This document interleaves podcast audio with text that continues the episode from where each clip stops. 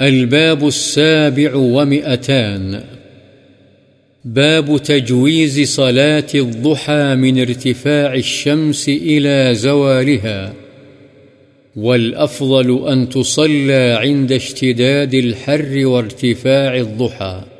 سورج کے بلند ہونے سے زوال تک چاشت کی نماز جائز ہے، تاہم، سورج کے خوب چڑھ جانے اور اور گرمی کی شدت کے وقت پڑھنا افضل ہے۔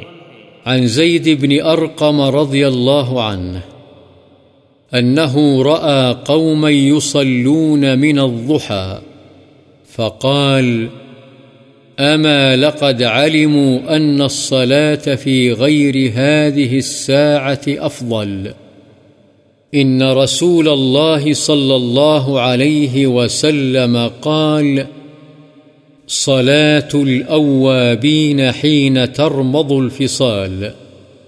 رواه مسلم.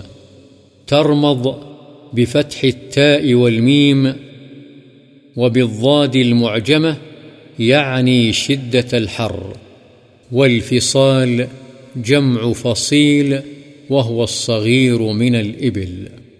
حضرت زید بن ارقم رضی اللہ عنہ سے روایت ہے کہ انہوں نے کچھ لوگوں کو چاشت کی نماز پڑھتے ہوئے دیکھا تو فرمایا، خبردار، یقیناً یہ لوگ جانتے ہیں کہ اس کے علاوہ دوسرے وقت میں اس نماز کا پڑھنا افضل ہے۔ بے شک، رسول اللہ صلی اللہ علیہ وسلم نے فرمایا ہے، اوابین یعنی رجوع کرنے والوں کی نماز اس وقت ہے جب گرمی کی شدت سے اونٹوں کے بچوں کے پاؤں جلیں مسلم